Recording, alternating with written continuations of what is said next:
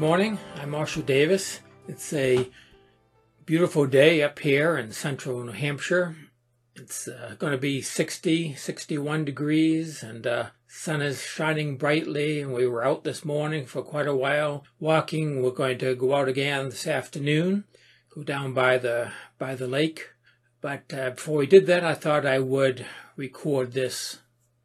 Um, I'm not going to be doing a pandemic devotion uh, now. I've done quite a bit of those. I'm going to do something a bit more general.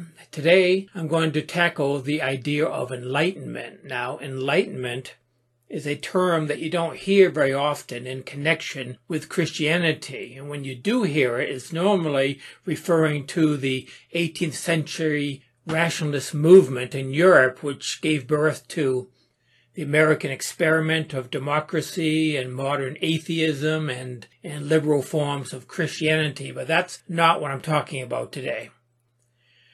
Spiritually, the term enlightenment is usually used for the experience of the Buddha and other religious sages of India and the East. It is a common term in Hinduism and Buddhism and also in non-dualism. For that reason, most Christians uh, shy away from the term. It, uh, it seems like it's it, like it's foreign, like it doesn't have much, if anything, to do with the Christian faith and Western religion. As Kipling wrote, "East is east and West is west, and never the twain shall meet."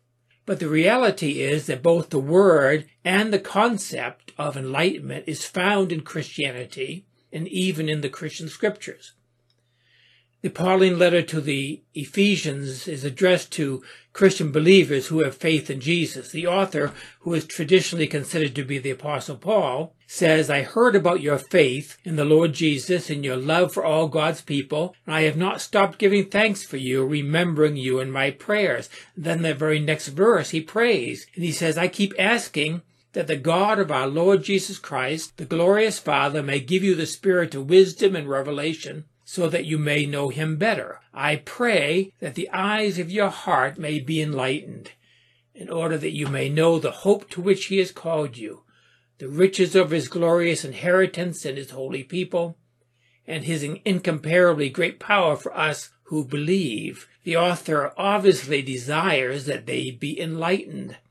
The anonymous author of the letter to the Hebrews also uses the term and describes enlightenment this way as tasting the heavenly gift and become partakers of the Holy Spirit and have tasted the good word of God and the powers of the age to come. In this respect, he gives an ominous warning. He says, For it is impossible for those who were once enlightened and have tasted the heavenly gift and become partakers of the Holy Spirit and have tasted the good word of God and the powers of the age to come, if they fall away, to renew them again to repentance. In other words, if Christians turn their backs on what he calls enlightenment, it's all over. So maybe Christians ought to take this more seriously. What the spiritual traditions of the world call, enlightenment is the heart of all religions, including Christianity, is what Jesus meant by the kingdom of God. It was what he called people to experience when he roamed the Galilean countryside, proclaiming, Repent, for the kingdom of God is at hand. He was calling people to rethink, which is the literal meaning of the word repent. He was calling for a transformation of our minds and our way of seeing so that we might become aware of the kingdom of God, which he says is at hand, that is at our fingertips we need only open our eyes to that which is always in front of our eyes. It is what Jesus meant by being born again, or born anew, or born from above, or born of the Spirit, as he says to Nicodemus. Unless one is born again, he cannot see the kingdom of God. As Jesus was so fond of saying, he who has eyes to see, let him see. He who has ears to hear, let him hear. This is why he spoke in parables, which were the equivalent of Zen koans. There's a marvelous passage in the Gospel of Matthew, which is included with the parable of the sower. The disciples came to Jesus and asked him why he spoke in parables. And he replied this way, Because the knowledge of the secrets of the kingdom of heaven have been given to you, but not to them. Whoever has will be given more and they will have an abundance. Whoever does not have even what he has will be taken away. This is why I speak to them in parables. Though seeing they do not see, though hearing they do not hear or understand. But blessed are your eyes because they see, and your ears because they hear. For truly I tell you, many prophets and righteous people longed to see what you see, but did not see it, and to hear what you hear, but did not hear it. Now, this gospel of Jesus, not the later gospel about Jesus, which became so all consuming for the church that it all but forgot the message of Jesus himself, but the gospel that Jesus himself proclaimed was about spiritual seeing. It was about seeing the kingdom of God, which is at hand, which is right here when we have eyes to see. This spiritual seeing, this enlightenment experience is the reality behind the resurrection experiences of the earliest disciples. The earliest accounts of the resurrection of Jesus in the New Testament were spiritual experiences. Only in later decades did the gospel writers frame this as more and more about the physical body of Jesus. Resurrection was originally about opening the eyes of the apostles, like the apostle Paul, whose account is the earliest and only first-hand resurrection appearance in the Bible. It is about experiencing the reality of the living Christ. Death did not put an end to Jesus, nor does it put an end to us who we really are. And the spiritual reality is here and now, visible and knowable to us, as Jesus said, when we have eyes to see and ears to hear. It's a wonderful verse in one of my favorite books of the Bible. Book of Ecclesiastes. It says, He has made everything beautiful in its time. He has also set eternity in the human heart. Yet no one can fathom what God has done from beginning to end. There is eternity in the human heart, and our minds cannot fathom it, nor can our words describe it. And yet, we can know it. At the heart of our being is eternity. That is what Jesus meant when he said the kingdom of God is within you. It is at our center. It is our essence. We are one with this eternity. We are more than mortal bodies that live and die. There is eternity in our hearts. And when we look inward, we can see that eternity. Now, I'm speaking here from my own experience. I see this. This is not theory from me. This is not conjecture. Nor am I repeating something that I heard someone say or I read somewhere. As the first letter of John opens, that which was from the beginning, which we have heard, which we have seen with our eyes, which we have looked at, and our hands have touched. This we proclaim concerning the word of life. And this is what I proclaim as well. This is what Christianity is really about. Christianity is not about creeds and rituals and second-hand doctrines about Jesus. It is about first-hand awareness of eternity. I look out from these eyes and I see eternity. This is what Jesus was talking about when he said that the kingdom of God is spread out upon the earth, but people do not see it. This eternity is outside and it is inside.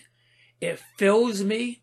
I look and there is nothing but eternity. Once we glimpse the eternity in our hearts, then we see it everywhere. For there is no inside and outside. God shines everywhere and in everything. I turn my head and I see eternity. I reach out and touch, and that's what I feel. I usually call this simply the presence of God. We are not psychological personalities encased in physical bodies. Now, those are parts of who we are, part of this eternity, you could say, like everything is part of it. But that individual self is just a tiny little speck in the corner. You know, we are so much more than this. We are one with God in Christ. As Paul said, it's no longer I who live, but Christ who lives in me. This is the enlightenment experience. There is only Christ, inside and out, the eternal Christ, the pre-existent Christ, the Logos of the Gospel of John, to whom everything in the cosmos was made. God is all and in all. There is eternity all around. It is visible and tangible and undeniable and palpable. It is the essence of what we are. In him we live and move and have our being, as Paul explained this to the Athenian philosophers. It is the most obvious thing in the world. It is our natural state, our true nature. And everyone experiences this and knows this. Everyone is enlightened. It is what it means to be human.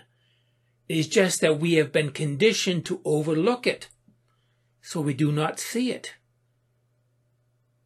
It's all around us and in us, but we do not notice it, or we notice it sometimes, but we don't pay attention to it.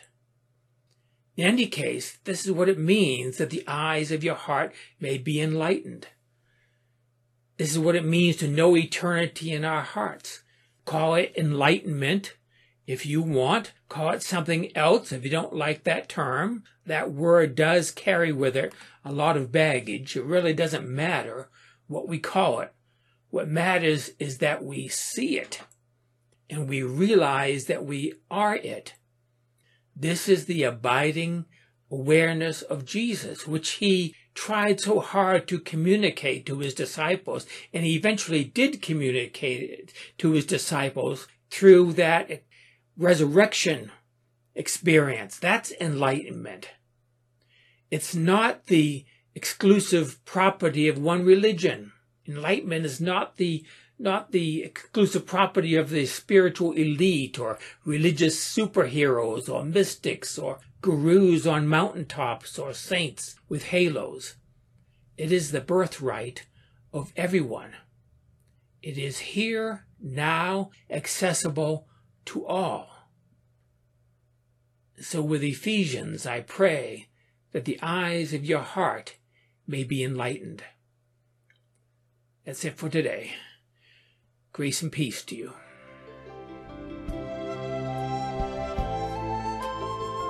That is the Tao of Christ for this week. Thank you for listening.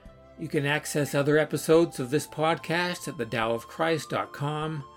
You can find my blog Spiritual Reflections as well as a link to my books at marshalldavis.us. You can email me if you want. You can find my email address on my blog site. I hope you join me next time for another episode of The Tao of Christ.